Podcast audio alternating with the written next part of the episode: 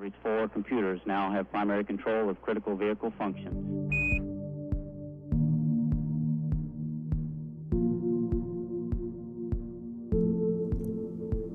Du lytter til Ida Space Talks, en podcast om rummet over os, om hvordan universet har haft indflydelse på vores selvforståelse og vil præge vores fremtid.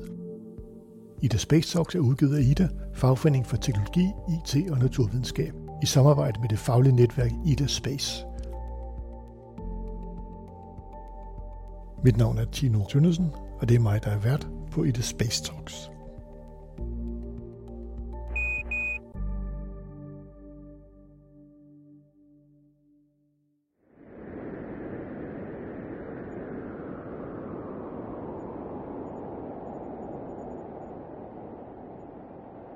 på sådan en varm juni sommerdag, som det er i dag, så det godt være svært at forestille sig den arktiske kulde op på indlandsisen. Men det er ikke desto mindre det op, vi skal i dag. For det handler om brug af satellitdata eller downstream data, det handler om indlandsisen, og det handler om klimapåvirkninger. Og til det har jeg inviteret Louise Sandberg Sørensen i studiet ud fra DTU. Velkommen til dig, Louise. Jo, tak skal du have. Vil du lige præsentere dig selv? Det vil jeg gerne. Jeg hedder Louise Sandberg Sørensen. Jeg er seniorforsker på DTU Space i den afdeling, der hedder øh, Geodesi og Jordobservation. Og jeg er øh, forskningsgruppeleder for den afdeling af den gruppe, der arbejder med kryosfæren, som er jordens isdækkede områder. Så vi bruger satellitdata, det er derfor, vi er placeret på DTU Space, til at observere, hvad der sker med jordens øh, iskapper, gletsjer og havis i et klima, der er i opvarmning. Det lyder som en kæmpe opgave. det er det også. Hvor mange er I derude? I uh, vores gruppe, der er vi vist 12 personer for tiden. Og der er vi nogen, der er fokuseret på iskapperne, og nogen, der arbejder med havis.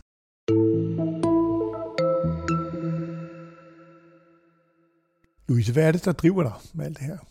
Jeg synes, det er vigtigt at være med til at generere eller ligesom gøre det datagrundlag tilgængeligt for alle, både bare interesserede, men også øh, politikere og beslutningstagere, der ligesom øh, viser, hvordan tingene står til oppe i, altså på, på, i Arktis og, og på Antarktis også.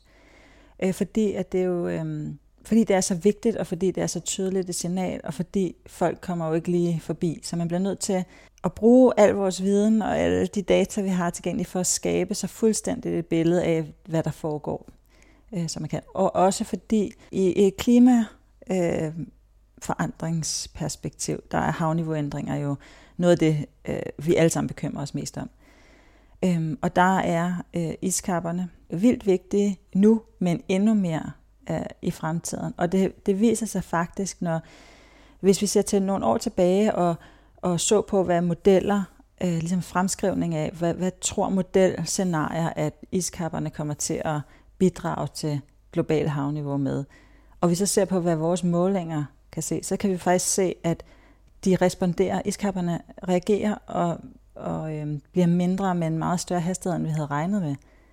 Så der er et eller andet, vi ikke har forstået. Altså, de er mere følsomme, end vi troede bare for nogle år siden.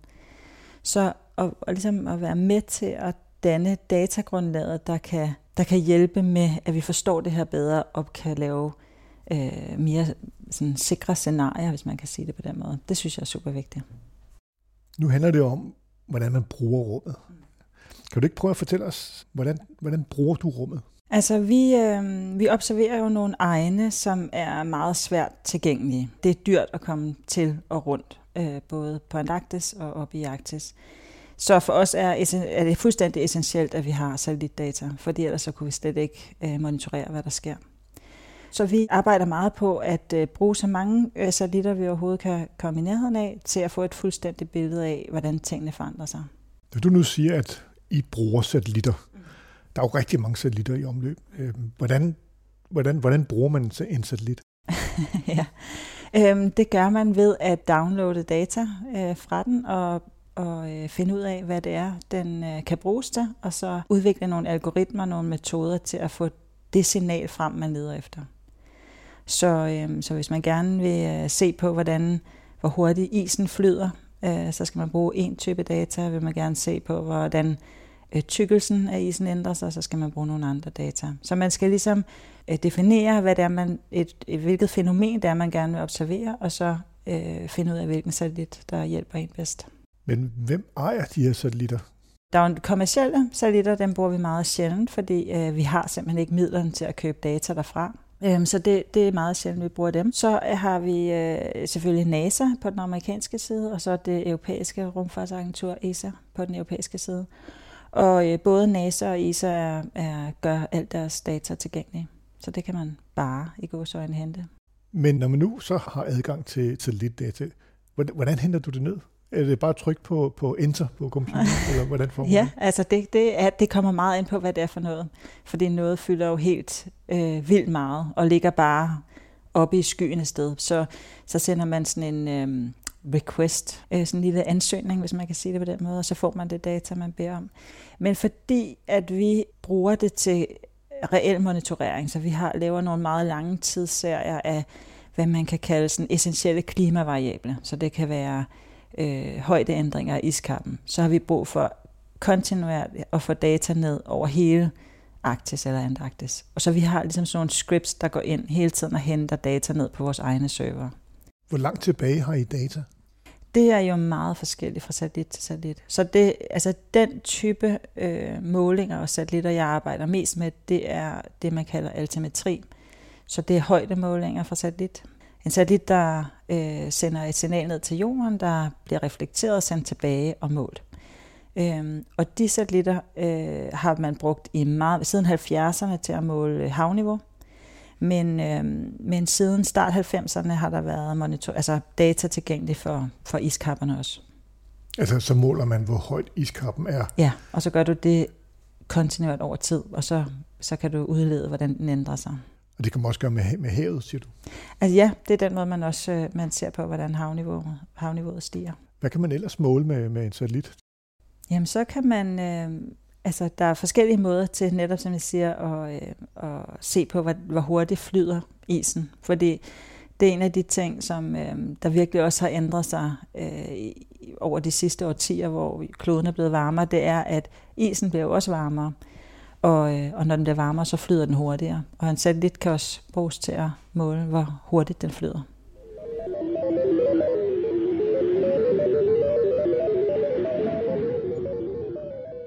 Jeg kan huske på et tidspunkt, at du fortalte mig, at du havde fået adgang til nogle gamle fotos af indlandsisen. Ja, altså det var øh, ikke fotos, men sådan nogle gamle radarmålinger, hvor man havde fløjet rundt i 70'erne, tror jeg, øh, og lavet nogle målinger for at kortlægge øh, ligesom, øh, topografien af, af fjellet under iskappen. Øh, og der, øh, der øh, havde vi så fået adgang til alle de der gamle data, som i virkeligheden også viste sig at indeholde en masse information om isen. Det var man sådan set ligeglad med, dengang man lavede målingerne, der handlede det om at finde ud af, hvordan så bjerget nede under indlandsisen ud. Men øh, man kunne faktisk også finde ud af ret mange spændende ting øh, om isen ved at kigge på de gamle data. Så der har vi øh, i samarbejde med nogle andre fået digitaliseret alle de her gamle data. Det var vidderligt bare gamle fotos af deres data, ikke? så man sad jo der, og så, så skulle hver af dem scannes ind. Det var et ordentligt arbejde. Ja, men øh, vi var rigtig heldige, fordi at der var en, øh, en forskningsgruppe fra øh, Stanford, som øh, havde lavet noget lignende på et andet datasæt fra Antarktis. Øh, og de havde simpelthen købt sådan en gammel maskine, som man bruger til at digitalisere de gamle Hollywood-film der var spillet ind på sådan noget, nogle gamle film. Ikke?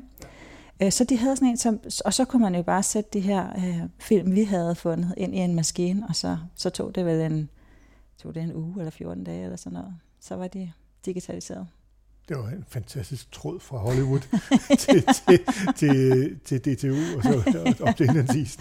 Fordi tilfældet var, at vi først havde fået øh, penge til at, at lave ligesom et, et, et, et pilotstudie på de her data, så vi har fået til sådan en helt almindelig øh, scanner, som er sådan en lille en, der kan stå på dit, dit skrivebord. Ikke?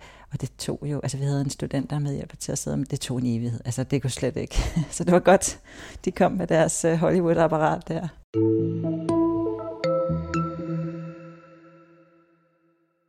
Du fortalte mig, at du var på Grønland for et stykke tid siden. Prøv at fortælle mig, hvordan sådan en tur foregår. Hvorfor er det vigtigt at tage det op, når nu man bare kan sidde ude i Lyngby og downloade sine data? Altså det vi øh, gør, når vi er deroppe, det er, at vi, øh, vi samler data ind, som skal bruges til at forstå de satellitdata, vi sidder med. Fordi tit er der jo ting i signalet, altså der er ting i det data, vi sidder med, som vi simpelthen ikke forstår. Og så, øh, og så kan vi ikke, vi kan ikke finde ud af, hvad det er. Vi kan ikke finde ud af at analysere det ordentligt, før vi har været ude og samle noget data ind af, hvordan tingene sådan, i går sådan virkelig ser ud. Og der skal man så tættere på jorden. Man skal tættere på isen øh, for at kunne gøre det. Så, øh, så det vi gør, det er, at vi chartrer et lille fly, en Twin Otter, øh, som er øh, lige nu øh, placeret i Island. Og så øh, putter vi en masse instrumenter på det fly, og det er instrumenter, som nogen, som minder om dem, der er på satellitten, og så nogen, hvor vi ved præcis, hvad det er, de måler. Så kan man jo ligesom bruge de data sammen til også at hjælpe på tolkning af satellitdata. Så når I er det op, så handler det om at flyve hen over de områder, hvor I har data fra, for at se, hvad det er, der påvirker dataen? Ja. Altså, så det kan være et eller andet område, hvor man øh, vil gerne forstå, øh, hvorfor ser signalerne sådan her ud. Så, så er det der. Og så er der mange steder, hvor vi, fordi vi har været afsted så mange år nu, så gentager vi de spor. For så kan man jo også se på, hvordan ændrer tingene sig. Og hvad er det typisk, der kunne være galt med, med, med, med dataen? Eller hvad er det, der, der kan influere på dataen? Altså, man kan sige, øhm, okay, et godt eksempel kan være øh, for øh, et radar-altimeter, som er nogle af de øh, data, jeg arbejder med. Øh, så er der, der det er øh, den tidsserie, den type data, vi har længst tidsserie for inden for altimetri, altså satellitaltimetri. Øh, så siden øh, starten af 90'erne har der været kontinuert øh, radar-altimetre, der målte. Øhm, og et radar, en radar øh, som opererer ved en frekvens, hvor den kan trænge ned i sneen. Og, og det er lidt svært at vide præcis, hvor langt den trænger ned. Så det er en af de ting, vi gerne vil vide. Det er noget data, vi har brug for. Øh, og den indtrængningsdybde kan afhænge af mange forskellige ting. Øh, så for eksempel i, øh, i, i sommeren øh, 2012, der var der altså et kæmpemæssigt smelte event på Grønland, hvor at øh, der var faktisk, der fandt, man opdagede, der var, det var også satellitter, der kunne se det, men der var overfladesmeltning smeltning overalt på iskappen. Øh, og det er meget, meget sjældent, det sker. Og den måde, det påvirkede satellitten på, var, at lige pludselig så vi en højdeændring på øh, en meter. Altså det så som om isen blev en meter højere. Og det var simpelthen fordi, at alt det her smeltevand gjorde, at signalet, i stedet for at trænge ned i sneen, så bouncede det af der, hvor der var øh, vand. Så ligesom for at forstå, hvad er det for nogle fysiske processer, der giver os det signal, vi ser fra satellitterne, er vigtigt. For ellers så ville vi jo have tolket det som et signal, og det er det jo ikke.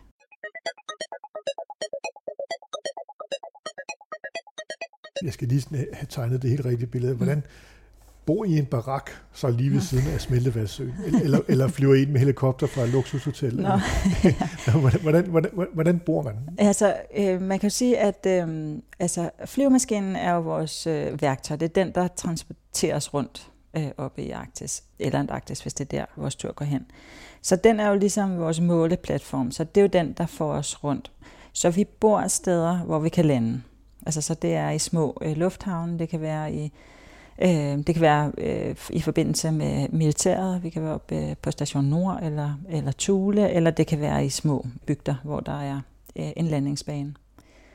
Og så, øh, så øh, indlogerer vi os der, hvor man kan, og det er meget forskelligt, hvor det, hvor det kan lade sig gøre. Så det er ikke sådan, at I har køjer i flyet? Eller? Nej, nej, nej. Jeg har endnu ikke prøvet at skulle overnatte i flyet. Men det er, det er muligt at, at finde, finde steder at bo? Ja, man, altså man skal jo planlægge. Altså det er jo ikke, man, det, man, man sidder jo ikke på booking.com på vej hen til Uberna, vi kan prøve at, at chartre. Men altså man skal være velforberedt, og det kræver måneders arbejde. En af mine gode kolleger, Henriette, hun bruger jo måneder på at planlægge sådan en tur øh, hvad der har med øh, hvad hedder det, tilladelser. Der man skal igennem rigtig mange ting for at få lov at færdes. Når, når I nu op, så skal I ud og se de forhold, der er. Hvordan foregår det? Er det lige ude for døren, eller er det? Altså, øh, vi, vi skal jo stadig bruge, at vi har, der er også øh, en gang imellem, at, øh, at øh, der er nogen, der lander nede på sneen og laver målinger. Men for det meste så vores, de foregår ved, at vi flyver hen over det område, vi gerne vil måle, i cirka sådan 400 meters højde. Og ret langsomt, fordi vi skal jo have god datadækning. Men, øh, men når vi står op om morgenen, så handler det altid om, hvordan bliver vejret. Og det betyder, at man skal have fat i piloterne, for det er jo dem, der har kontakten og, og kan finde ud af at læse de der kort, man nu skal. Fordi det, det er altafgørende, fordi at, Øh, at for det første, når man flyver så lavt, som vi gør, og på den måde, man gør, så skal piloterne have godt udsyn. Så vejret er altafgørende. Hvis det er dårligt vejr, så kan vi ikke komme afsted. Og så, øh, så bliver man enige om, det kan jo være, at der er skyer vestpå, men ikke østpå, så, så vælger man ligesom dagens mål ud fra det. Men så fordi, at vi jo skal se på satellitdata, så skal man også have styr på, hvor alle de her satellitter er på forskellige tidspunkter. Så vi har altså sådan en, et scenarie af waypoints, kalder man det, altså øh, ruter, som, som flyet skal følge, som passer med de her satellitdata. Og så planlægger man dagen. Så siger man, okay, men der er skyer mod vest, og vi må tage mod øst, og klokken 13.40, der har vi den her satellit, der passerer her. Om så må man planlægge efter det, ikke? Så flyver I, så at sige, lige i under satellitten. Ja, det er ønskescenariet i hvert fald. er det muligt at gøre det? Det er det, men der er bare så mange ting, der skal, der skal falde på plads. Så jeg vil sige, over iskappen er det ikke så, betyder det ikke så meget, om man er foran med en dag eller bagud med en dag, for så meget sker der ikke. Nej. Øh, men er du på havis, det flyder jo hele tiden rundt, så der skal du være meget præcis. Der, skal, der, der gælder det om at prøve at, at ramme. Men man kan sige, hvis man er ude, vi kan ikke, øh, der er for eksempel ikke, der er ikke, der er ikke plads til et toilet på det der fly, så vi har ikke nogen, vi har ikke noget toilet. så man, altså, og, og vi kan heller ikke flyve sådan, øh, så, altså vi skal jo, vi skal jo have øh, fuel med til at kunne, det kan lade sig gøre. Ikke? Så, øh, så man har en eller anden endelig rækkevidde, men det tager jo lang tid at flyve sådan et satellitspor, og satellitten er jo forbi en i løbet af et splitsekund. Så man kan jo aldrig time det helt. Men bare noget af det ligesom er overlappende, så er vi glade. Hvordan er det, kan man bestille en overflyvning af en satellit i et bestemt område? Det, det kan man godt, og med de kommercielle firmaer, der kan man helt sikkert. Men øh, med dem, der er øh, drevet og sendt op og, og den slags af ESA, der er det en anden, øh, der er det en anden sag. Altså vi, de fleste af de satellitter, vi bruger, de flyver i en fuldstændig veldefineret bane, man ikke ændrer på. Den, den, er, den er fuldstændig bestemt fra starten af, og det, det kører der ud af. Og det er også fordi, vi jo gerne vil se på ændringer, så det er vigtigt, at man kommer tilbage til de samme steder. Men en gang imellem, så er der noget, øh, nogle af satellitterne, der, der, hvor man kan ligesom have sådan nogle, øh, den kan blive fokuseret på et eller andet bestemt. Det kan for eksempel være i nogle af vores projekter, det har været vigtigt, at at vi fik en, en god dækning af, hvad sker der ved isranden, altså ved indlandsisens rand, det er der, hvor alle de dynamiske øh, ting sker, altså gletsjerne flyder ud. Øh, så, så har man godt kunne overbevise ESA om, at øh, så lavede man en dedikeret, øh, hvad kan man sige, kampagne, hvor man, hvor man kiggede på det.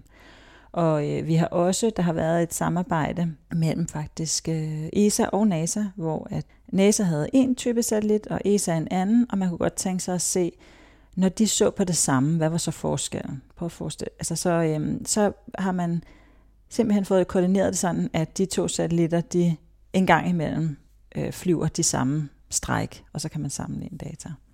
Og har du et eksempel på det? Hvad, hvad er det, øh, de kunne kigge på forskelligt? Jamen det er for eksempel, altså den, øh, den satellit øh, NASA har, det er en laser øh, satellit, og den som ESA har er en radar. Og det, det er begge to altimetri, altså højdemålinger men arbejder øh, på forskellige bølgelængder. Og det vil sige, at den ene trænger længere ned end den anden. Så det var jo et perfekt studie. Det er jo faktisk lidt det, vi prøver at gøre med vores flymålinger. Så gjorde man det bare satellit og satellit imellem. Men det er svært, og, og det er kun sådan dele af deres bane, der overlapper. Det lyder utrolig omstændigt at skulle få to satellitter til at, at, at, at koordinere bane. Hvordan, hvordan helt lavpraktisk, hvordan foregår det? Har du en kontakt øh, ned i, i, hos ESA, og så ringer du ned og siger, hej, det er Louise. det vil jeg ønske. Nej, det foregik på den måde, at vi skrev sådan en uh, community uh, paper, eller hvad skal man sige, sådan, vi var rigtig mange forskellige forskere, der skrev og forklarede ESA og NASA, hvorfor vi synes det var en god idé at gøre det. Og listede alle de uh, forskningsmæssige ting, uh, fordele, der var ved det, og alle de spørgsmål, vi mente, man kunne svare på. Fordi det er jo ikke bare lige sådan at trykke på en knap. Øh, og så, så sendte vi det ind, og så blev det, så blev det øh, vedtaget, at det vil man gøre. Og så er der en eller anden mand et sted, der styrer, trykker på nogle knapper, og så ændrer, okay. ændrer det det lidt. Så der er en, der, som, ja, som styrer satellitterne hen, og så koordinerer ja, det? Ja. Okay. Ja, det lyder, det lyder enormt omstændigt. Men, mm. og er det sådan noget, der koster noget så? Koster det jer noget? Eller. Det, det gør det ikke. Det gør det. Altså, vi har jo allerede betalt for den mission gennem øh, vores bidrag til, til ESA, så, øh, så det gør det ikke. Øhm, men altså, om det koster noget, det koster måske noget for nogle andres målinger, og det er jo derfor, det altid er, er, øh, er et trade-off, og det er derfor, man skal argumentere godt. Det er ligesom, hvis vi vælger, nu vil vi gerne pege en anden satellit hen og se på et bestemt sted i Grønland, men så peger den jo ikke. Der er jo et andet sted, den så ikke peger hen. Så skal man være sikker på, at, øhm, at det, det er okay. Ikke? Og altså et andet eksempel er, at der er en, der er en, en, en bestemt satellit, der, øh, der holdt op med at virke for ikke så lang tid siden. Og så måtte man omprioritere, men det var, man synes, det var meget vigtigt at blive ved med at beholde øh, målinger øh, på Antarktis, og så måtte man simpelthen øh, fjerne nogle af de målinger, der så ble, oprindeligt blev lavet over Australien. Men fordi, ja, så det, der, det er jo en, prioriterings, en prioriteringssag, ikke? Så der var nogle forskere i Australien, som ringede til jer og sagde... Ja, men nu er Australien jo ikke med i ESA, så på den måde så havde de ikke så meget, skulle have sagt.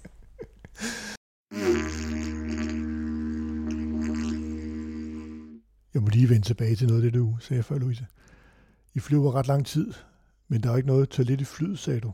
Hvordan, hvordan klarer I det? Jeg vil sige, at øh, mændene har jo klart en, en, øh, en fordel der. og så ved jeg ikke, jeg tror, de har forskellige præferencer, måske noget med en flaske og så ned bagerst i flyet. Jeg har ikke oplevet, at øh, nogen af vi kvinder har skulle til så meget, at det var nødvendigt at gøre det. Okay. Men jeg tror nok, der findes sådan nogle, og de har det med, nogle eller, der findes en løsning. Men jeg, jeg tror ikke, det er ikke, det er ikke en, som uh, vi har gjort brug af endnu. Nej. Det er noget med ikke at drikke en for stor kop kaffe om morgenen i hvert fald. Hvor koldt er der i, i, i sådan en fly der? For det er jo ret koldt op uh, på indlandsisen. Mm.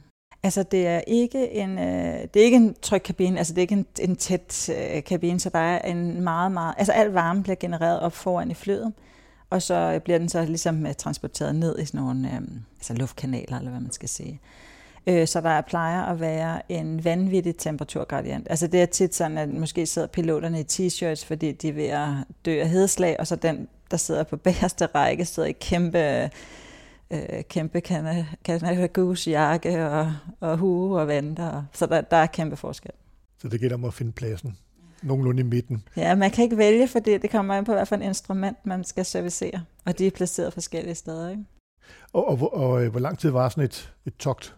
Det, det er meget forskelligt, men, øh, men øh, det tager da, øh, tager da vel en måneds tid, eller sådan noget, hvis man skal, skal rundt, fornuftigt rundt i, i Arktis.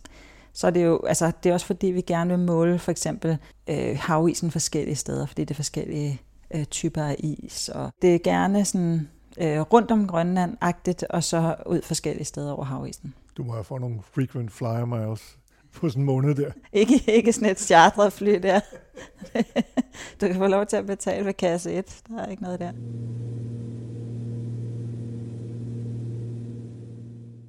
Hvad er det, I kan se deroppe? Hvis vi nu kan se, at satellitten den trænger et eller andet antal meter ind i sneen, så vil jeg få nogle bedre data, et bedre billede ved at komme tættere på jorden, så vi kan forstå, hvorfor det signal er sådan, som det er.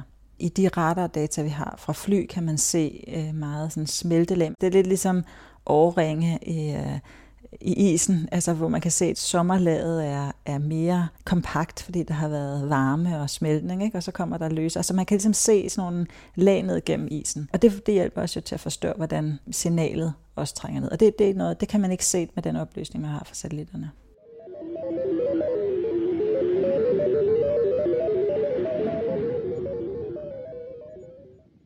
Hvad er det, I, kan, I så kan se, når I har bearbejdet alle dataen og, og har været deroppe og har analyseret sådan noget? Hvad er det så, I kan se, der sker?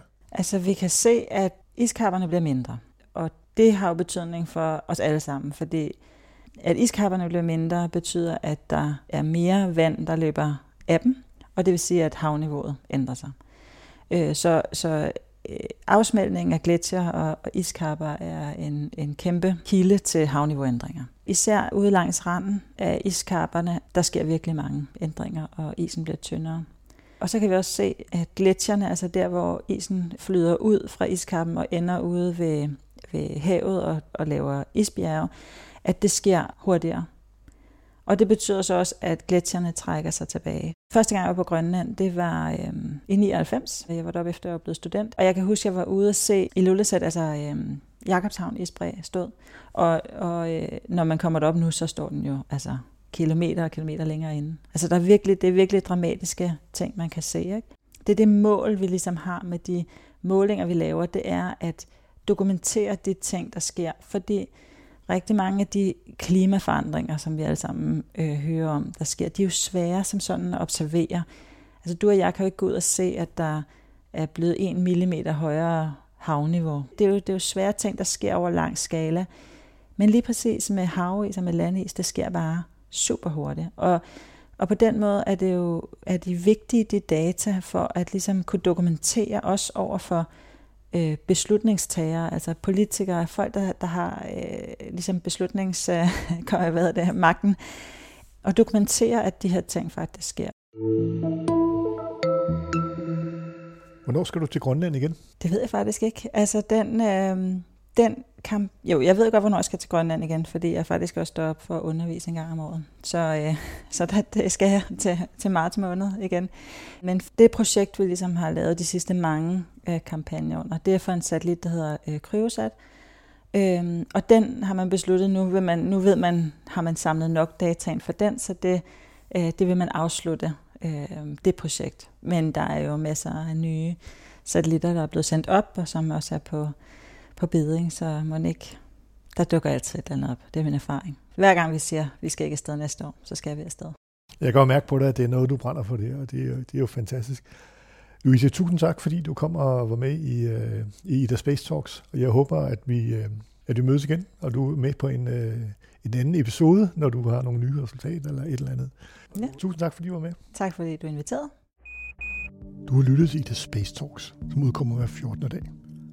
Du kan også følge os på Facebook i gruppen Ida Space, og her kan du også deltage i debatten om alt inden for rumfart.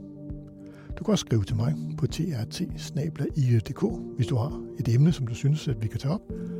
Og du kan abonnere på podcasten via din favorit podcast udbyder. Ida Space Talks er en af flere podcasts, der udgives af Ida, Fagforeningen for Teknologi, IT og Naturvidenskab. Og du finder alle Idas podcasts på ida.dk-podcast. Mit navn er Tino Tønnesen. På genhør om 14 dage.